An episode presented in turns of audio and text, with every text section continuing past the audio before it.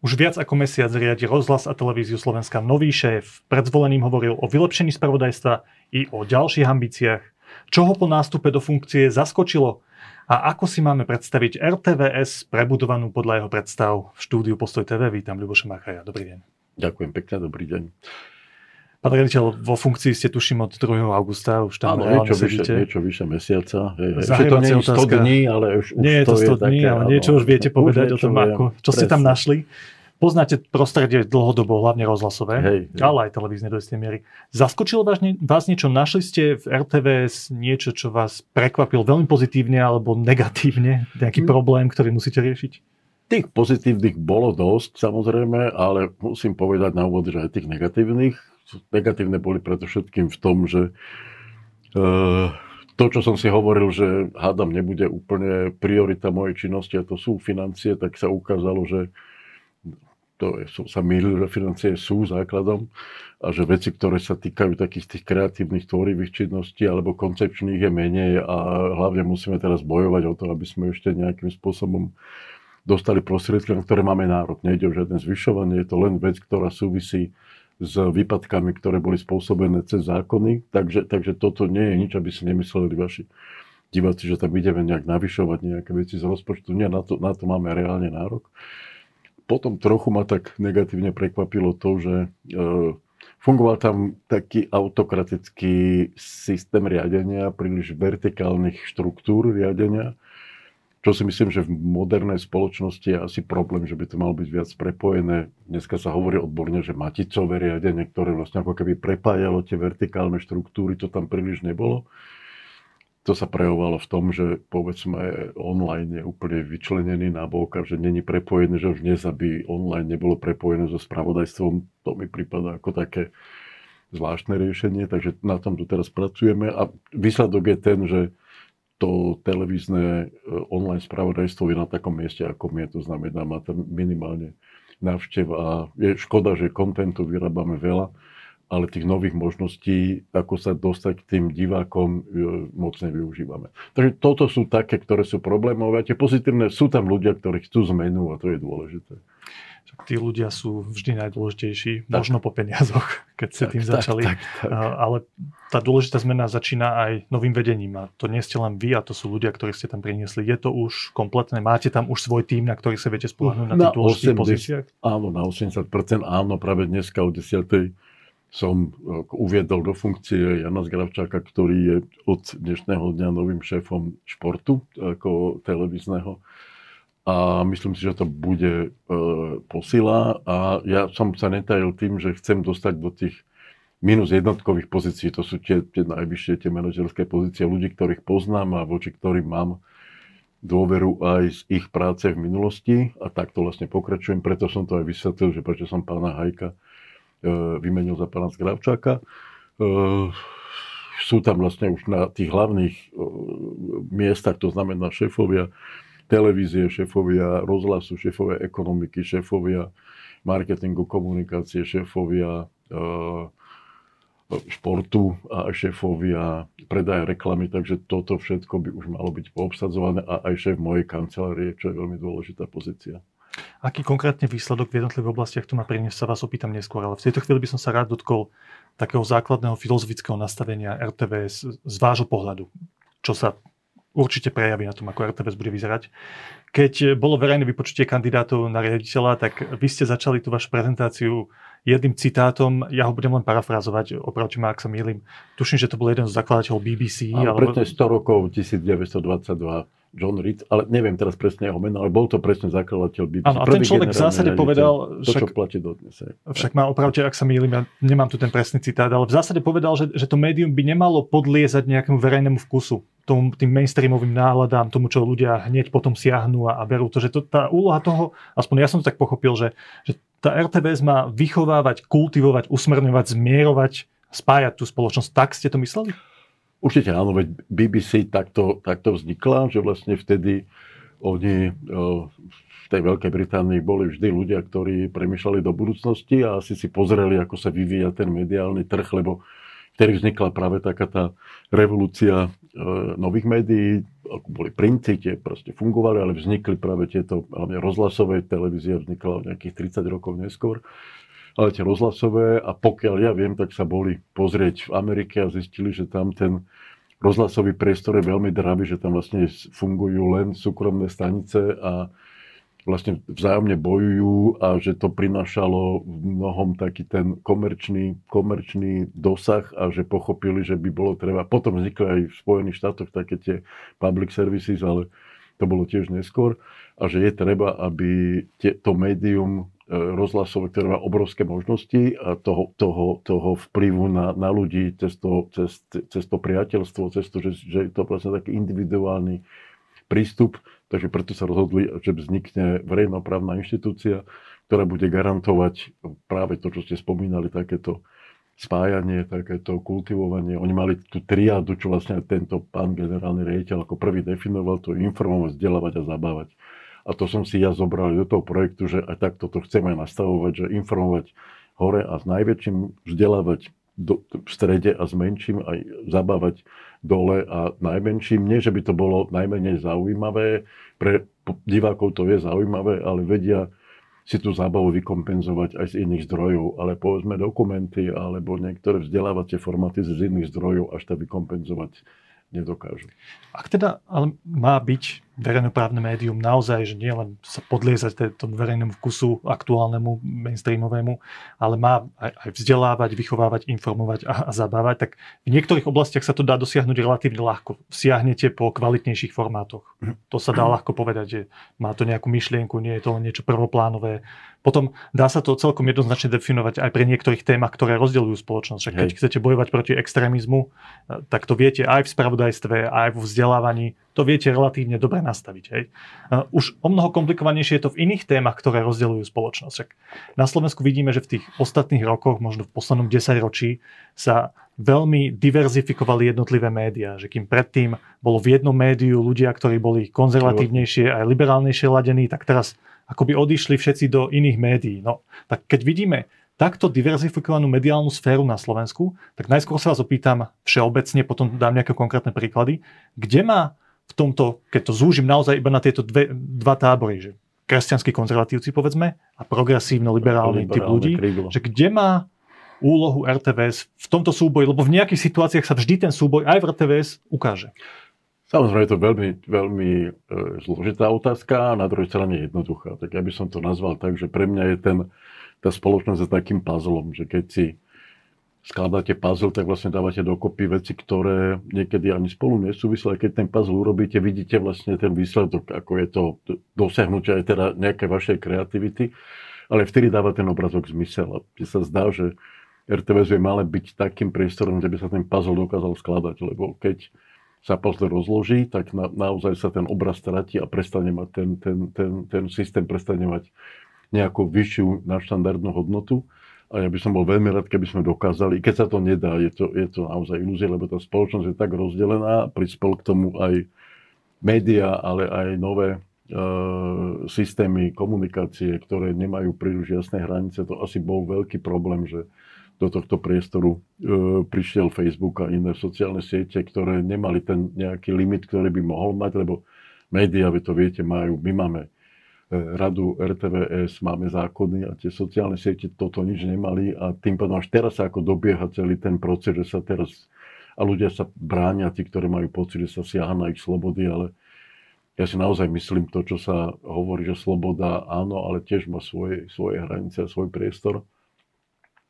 A nie som nadšený z toho, že existuje toto rozdelenie, že Slováci vždy sa v dejinách, trochu sa zaoberám dejinami, akože e, aj som robil pre rozhlas televíziu nejaké tie historické e, seriály a je, je to pravda, že vždy sa tá spoločnosť oslabila vtedy, keď sa rozdelila. Keď si zoberieme, že boli, boli katolíkov a evanielikov že, a, a vždy to prinieslo sebou veľké utrpenie a veľké straty aj kultúrne, aj majetkové, aj straty na život. Takže vždy tieto veci boli problematické aj cez vojnu, keď zoberiete, že na jednej strane je fašisti, na druhej strane je komunisti, alebo tí, ktorí bojovali proti fašizmu, nielen komunisti, ale aj, aj, aj iní.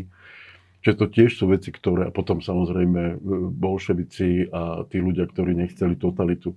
Čiže tá, tá spoločnosť vždy bola rozdelená a bolo by fajn v tejto dobe, ktorá má obrovské výzvy, okolo nás sa nedejú ľahké veci a pokiaľ tá spoločnosť bude rozdelená, tak bude mať problém obstať v týchto ťažkých výzvach. A to si myslím, že RTVS môže urobiť, aby pochopiteľne dávala aj priestor na tieto názory, ale musí to byť veľmi, veľmi e, dobre moderované a veľmi dobre e, riešené, lebo pre mňa není e, objektivita to, že 5 minút Hitlera, 5 minút Židia. No, to, to proste takto to nefunguje. Tam treba mať naozaj ten aby ľudia kedykoľvek si tú RTVS-ku naladia, či už rozhlas alebo televíziu, tak mali garanciu, že ide o overené, objektívne, nestranná informácia, získajú tam v podstate prehľad o svete, obohatí to aj vnútorný svet, ale zistia aj informácie o tom svete, ktorý sa okolo niekoho dohráva. Práve preto som spomenul, že pri tom extrémizme sa to ešte ľahšie učí. Jasné, že nie 5 minút Židia, 5 minút Hitler, len komplikovanejšie je to práve opäť to zúžim pri tých konzervat, kresťansko-konzervatívnych versus progresívnych témach. Ja mám dva príklady a povedzte, že čo si o tom myslíte a ako to malo riešiť RTVS. Prvý je notoricky známy biskup Jozef Halko sa rozčúlil na Facebooku nad lesbickým boskom seriálu Priznanie v tom príspevku, ktorý potom stiahol, e, tvrdil, parafrázujem, už to nepamätám presne, že ide o ideologické podsúvanie istého životného štýlu divákom zo strany verejnoprávnej inštitúcie. Čo by na to musia kresťanskí konzervatívci takéto veci jednoducho zniesť, aj keď sa im to nepáči? Myslím si, že áno, lebo ten svet okolo nás sa vyvíja a nemôžeme úplne predtým zatvárať oči a ani RTV sa nemôže tváriť, že tento problém neexistuje. Tento problém existuje. Česi vydávajú teraz veľký seriál, som to videl, myslím, že na dvojke to išlo, sa to volá v inom tele a zaoberá sa to práve povedzme tou transexualitou a týmito vecami, ktoré súvisia s touto vecou, majú mnohé relácie, majú takú, ktorá sa venuje aj LGBTI e, populácii. Samozrejme, tá česká spoločnosť je trošku otvorenejšia ako mašelnosť, je citlivejšia, ale nemôžeme sa predtým uzatvárať a bosk e, dvoch žien v seriáli, ktorý mal svoju, ja som si to pozeral, pozeral som priznanie, mal to svoju logiku, mal to svoj, to je to isté, jak sa erotika, ako sa riešila kedysi v umení, že proste toto už nepatrí do umenia, toto patrí do umenia, kde je hranica medzi sexualitou, proste ľahkou pornografiou a pornografiou sa to postupne sa to nejako nastavilo už dneska na tom nahotov na obrazovke sa už takmer nikto nerozčuluje. Ale toto je vec, ktorou tá spoločnosť sa ťažko vyrovnáva, ale určite si myslím, že toto nebola chyba, akože toto nebol problém. Ako ja by som, keby som mal, uh, ale tá hranica, že pokiaľ ísť a pokiaľ to už je samoučelné a pokiaľ to len vyvoláva nejakú zbytočnú emóciu bez nejakých ďalších vysvetlení, tak to už by som s tým problém mal, keby sme išli do nejakých už detailov, alebo mm. homosexuálnych vzťahov, alebo čo ja viem, s tým už asi problém bol. Mm. Druhý príklad e, je trošku iný, ten sa týka spravodajstva.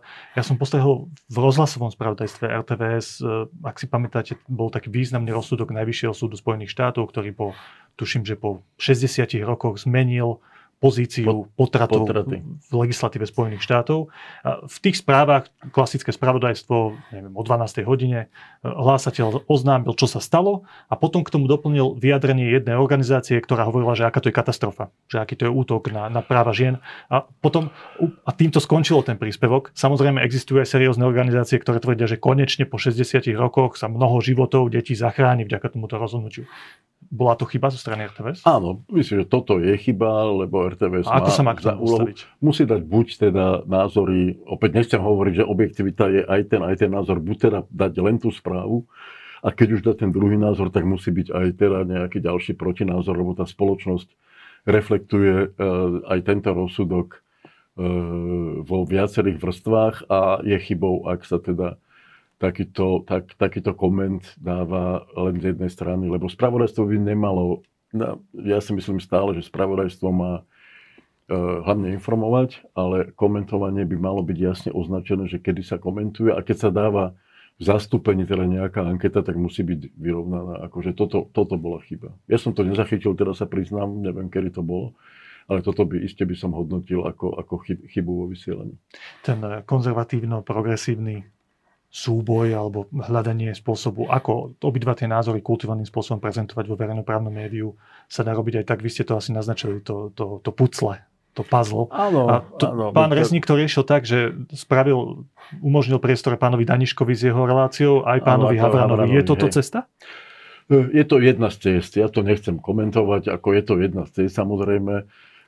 Ja by som bol radšej, keby, lebo oni tie relácie nespájajú, ale do istej miery rozdeľujú, lebo každá z nich zabezpečuje ten jeden pohľad. Ja som mal výhrady napríklad do kríža, keď sa riešili potraty a boli tam len e, zastúpení len muži, alebo keď mi teraz nedávno sa re, riešila e, rodiny z rôznych pohľadov, rôzne druhy rodín a kde bol e, Gabo Bianchi, ktorý, a proti nemu boli vlastne traja, a moderátor sa vlastne pridal na stranu tých dvoch, ktorí tam boli a boli traja na jedného. Uh, viete, to je, toto je veľmi ťažko, akože takto v, v praxi to ustrážiť.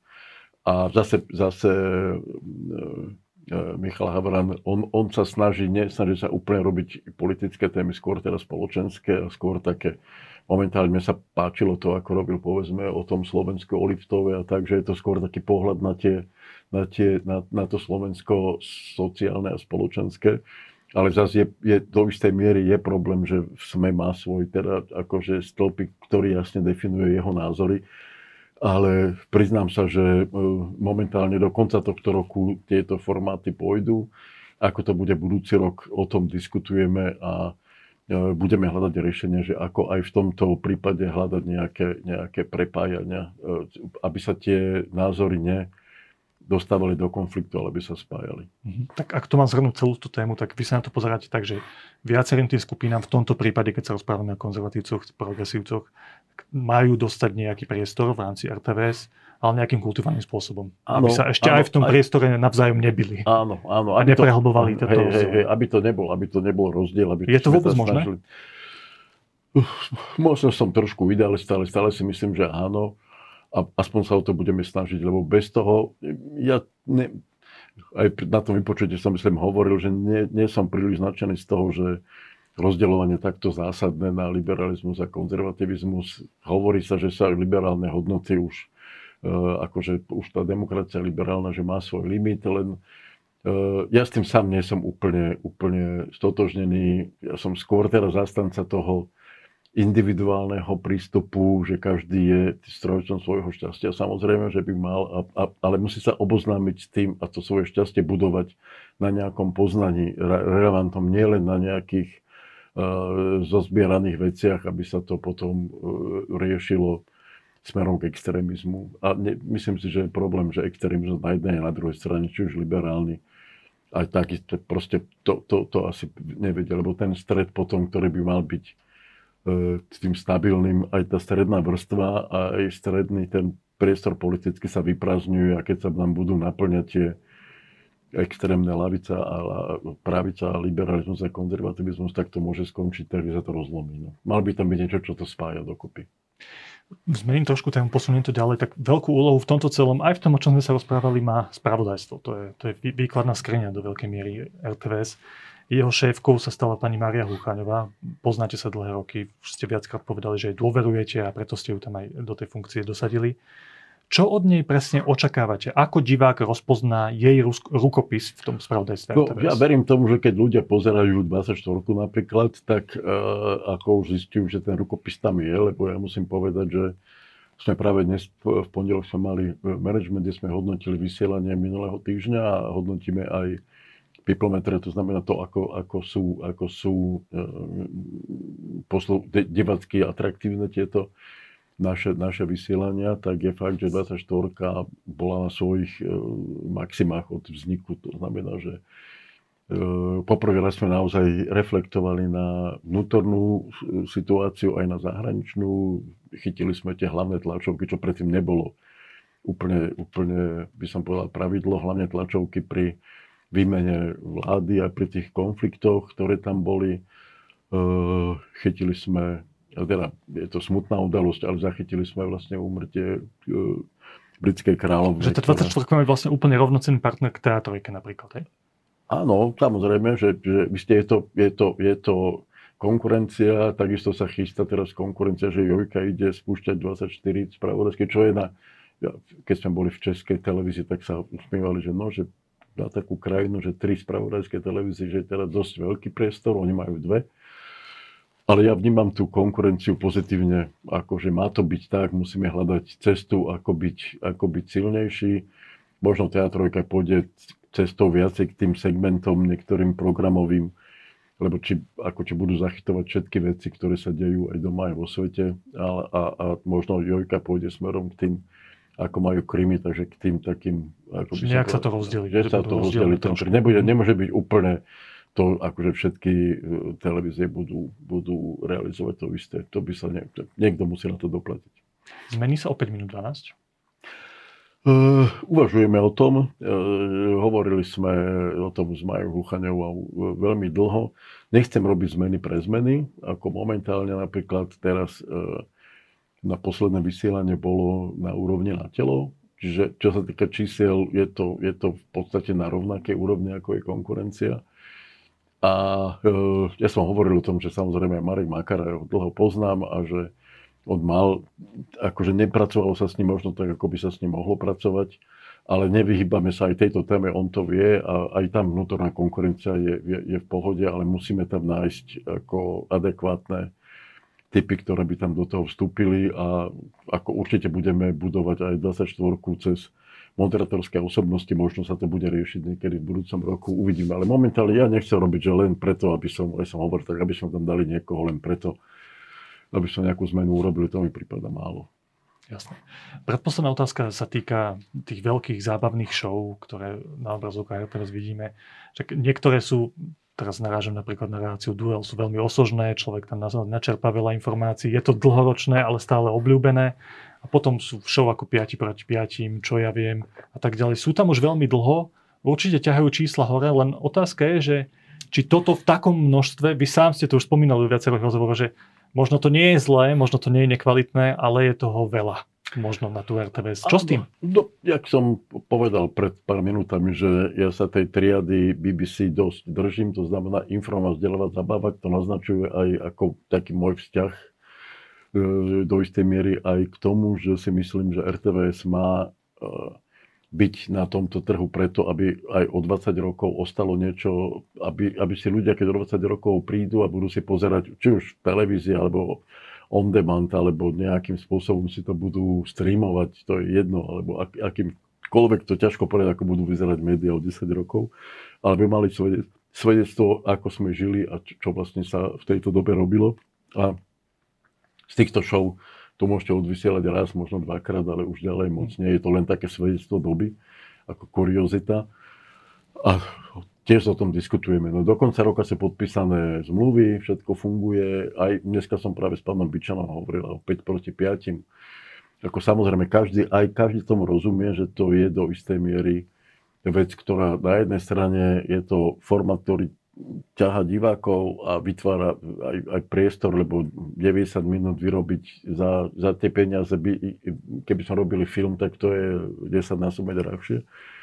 Takže toto, toto viem aj ja, ale budem hľadať riešenia také, aby tých zábavných formátov bolo menej, aby piatok a sobota boli zábavné formáty, e, či už záhady tela, alebo milujem Slovensko. Ako ja si myslím, že sú to veci, ktoré e, majú svoj potenciál, možno s menšími alebo väčšími úpravami, ale to už ja nechcem vstupovať e, do mikromanagementu, to je vec dramaturgii ale určite nedelu by som chcel na, na iné formáty, ako sú zábavné, aby tam boli pôvodné.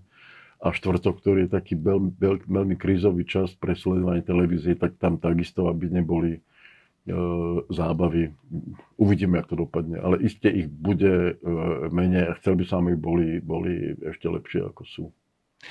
Posledná otázka je pre vás osobne, však začínate to vaše funkčné obdobie v RTVS a hneď na úvod ste povedali, že e, jeden z tých najväčších problémov, ktorý riešite a musíte riešiť kvôli tomu, že ak chcete niečo zmeniť, naozaj potrebujete viac financií, aj keď chcete priniesť viac pôvodných formátov, aj ak chcete pritiahnuť do toho kolosu mediálneho kvalitných ľudí, viacerých kvalitných ľudí, tak viete, a to, to je trošku taká, sa zdá, že to je taká slepá ulička, že, že to, idete tak v kruhu, potrebujete viac peňazí a zdá sa zatiaľ, že ich politicky viac nedostanete. Ešte aj v krízových časoch. Tak viete mi teraz povedať naozaj tak úprimne, že čo budete považovať o tých pár rokov, keď skončíte vo funkcii alebo potom období e, za naozaj také merateľný výsledok, keď budeme môcť my povedať, že tak pán Machaj bol naozaj úspešný, lebo splnil merateľne to, čo na začiatku deklaroval. Čo by to mohlo byť? Určite by som chcel, aby tak ako Česká televízia a Český rozhlas sú e, konkurenciou, adekvátnou konkurenciou súkromného priestoru. Je to pravda, že radiožurnál Českého rozhlasu bol na treťom mieste. Za dva roky sa to im ho podarilo zdvihnúť na prvé. Momentálne je, je lídrom na rozhlasovom trhu.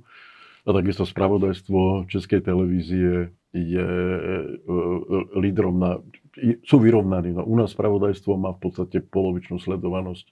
Už teraz trošku lepšie, musím povedať, že čísla sú lepšie, ako má Jojka a Markiza, tak by som chcel, aby sa toto udialo, ale hlavne, aby ľudia e, nediskutovali o tom, či potrebujú a či treba koncesie a platiť koncesie a či verejnoprávnu, e, verejnoprávne médium potrebujú a aby pochopili, že ho naozaj potrebujú, prečo ho potrebujú a aby povedali takú okrydelnú vetu, ktorú my sme kedysi používali, že platiť koncesie sa oplatí. No tak je to opäť taká ilúzia, ale aspoň by chápali, že keď sa udržia koncesie, alebo to je ďalšia téma ešte, či koncesie budú alebo nebudú, ale pochopili to, to že verejnoprávna televízia rozhlas im ponúkajú program, ktorý je jedinečný, inak ho nezískajú a naozaj ho ocenili v čo najväčšej miere. Nie všetci, to sa nikto nepodarí, ale by ich bolo čo najviac. Tá druhá vec, ktorú ste spomenuli, sa dá trošku vnímať cez nejaké prieskumy alebo aj cez sledovanosť, cez čísla.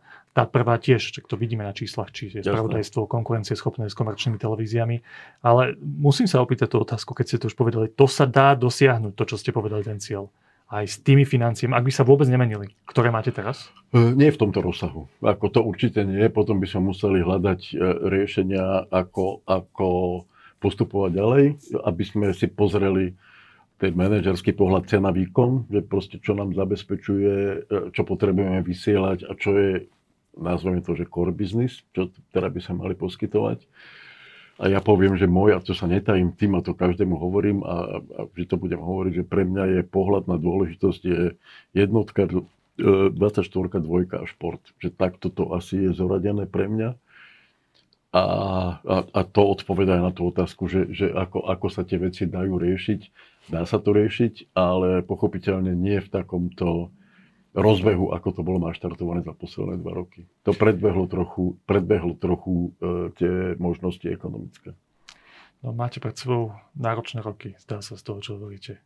Tak vám. Áno, je Budeme to, držať palce je to, je to, záujme krajiny. Ďakujem pekne. Ja každému hovorím, kto mi hovorí, že mi blahoželá, hovorím, to je na poli. Blahoželanie na poli sústrast, takže berme, to tak. tak. Ale nie je to výzva, ktorú ja beriem a je to bodka za mojou mediálnou kariérou, ktorá mala teda 40 rokov, alebo koľko, 43, keď som nastúpil do rozhlasu.